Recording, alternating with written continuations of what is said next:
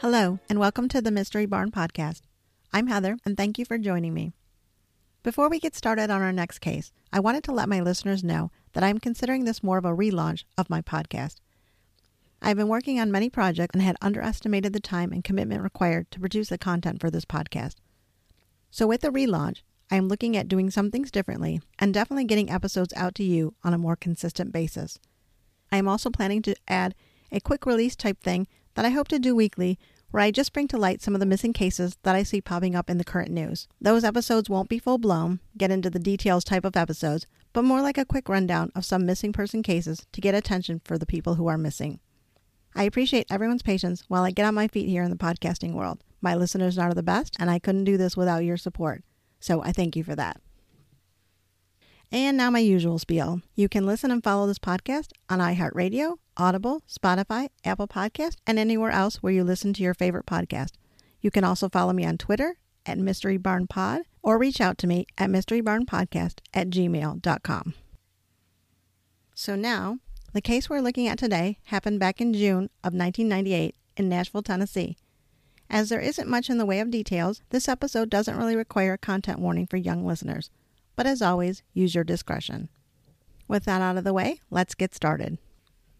On June 8, 1998, in Nashville, Tennessee, a man picks up the phone and calls his girlfriend. Unable to get a hold of her, he leaves a message for her to call back. Only, he won't be answering when she returns the call later. In fact, no one hears from him again. And just like that, Marcus Rutledge goes missing without a trace. Marcus Rutledge was just 23 years old when he was last seen. He was last seen at his residence on Parkdale Drive in Nashville, Tennessee. He was reported missing the same day as his last message when his girlfriend was unable to get through to him. As it wasn't typical of Marcus not to answer or return calls, his girlfriend felt that something wasn't right, so much so that she called his parents, who live in Michigan, to express her concern. She went over to his apartment only to find that he wasn't there. When checking his apartment, she finds that there are no signs to indicate that Marcus had taken off for a trip or planned to go somewhere. Nothing appeared to be out of place. Also, she discovered something rather odd. Marcus's dog was found shut in the bathroom with no food and the toilet bowl as the only source of water. Something very uncharacteristic of Marcus. Also missing was his car, a red four-door 1995 Plymouth Neon with the Michigan license plate number PEX 755. Born on December 17th of 1974, Marcus was a tall man at 6 foot and weighed in around 190 pounds. He was originally from Ypsilanti, Michigan, but at the time of his disappearance, he was a senior at Tennessee State University. He had previously been studying for a major in computer science. However, his love and adoration for animals led him to switch his major to biology and veterinary medicine in the hopes of one day becoming a veterinarian.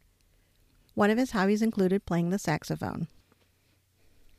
Even though he lived in Tennessee for school and to be close to his son, he still remained very close with his family back home in Michigan, making regular trips back and forth. He kept in regular contact with those around him, and him just disappearing without a trace was not something that fit in with the Marcus they knew. He was a proud father of a little boy who was just four years old at the time of his daddy's disappearance. He was very active in this child's life.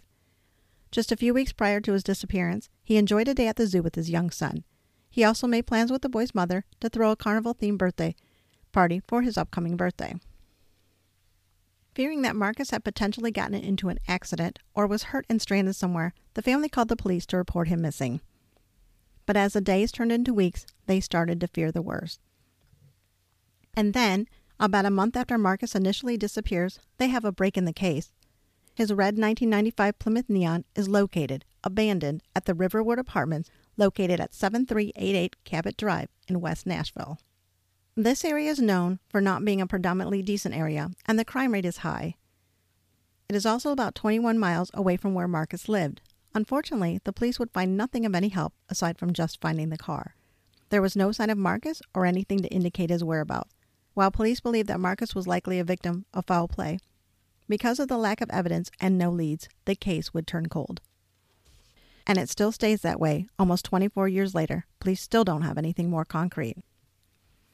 On the Federal Bureau of Investigation website, the VICAP missing person poster for Marcus Rutledge gives the following information.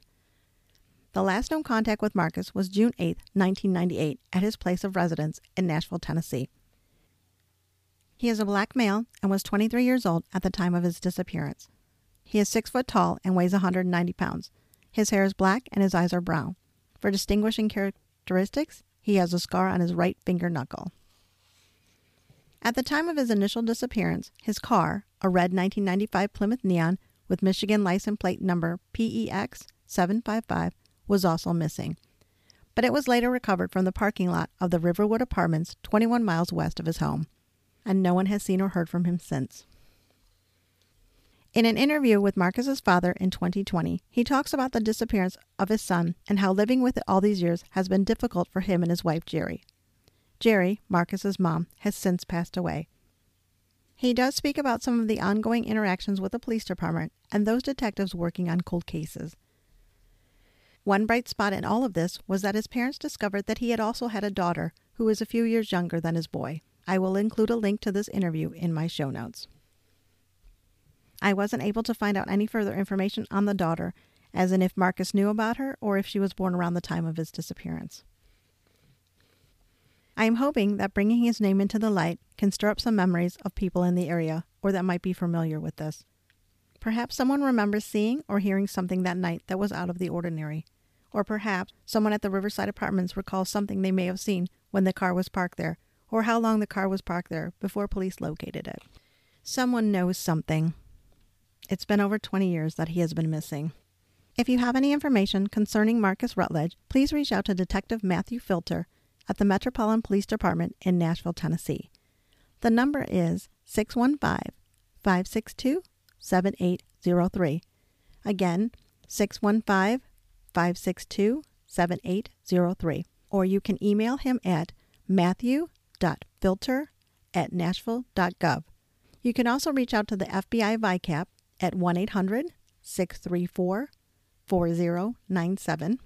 That's 1 800 634 4097.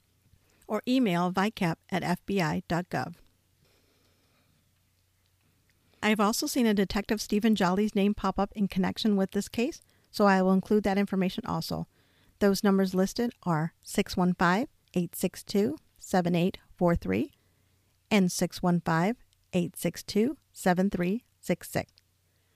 There is also an agency email, and that is missing underscore persons at police.nashville.org. I thank you for joining me today on the Mystery Barn podcast as we talk about the case of missing Marcus Rutledge. I'm your host, Heather, and if you have any comments or just want to reach out with any theories or thoughts that you have, you can contact me at mysterybarnpodcast at gmail.com or find me on Twitter at mysterybarnpod. Thank you, and we'll see you soon.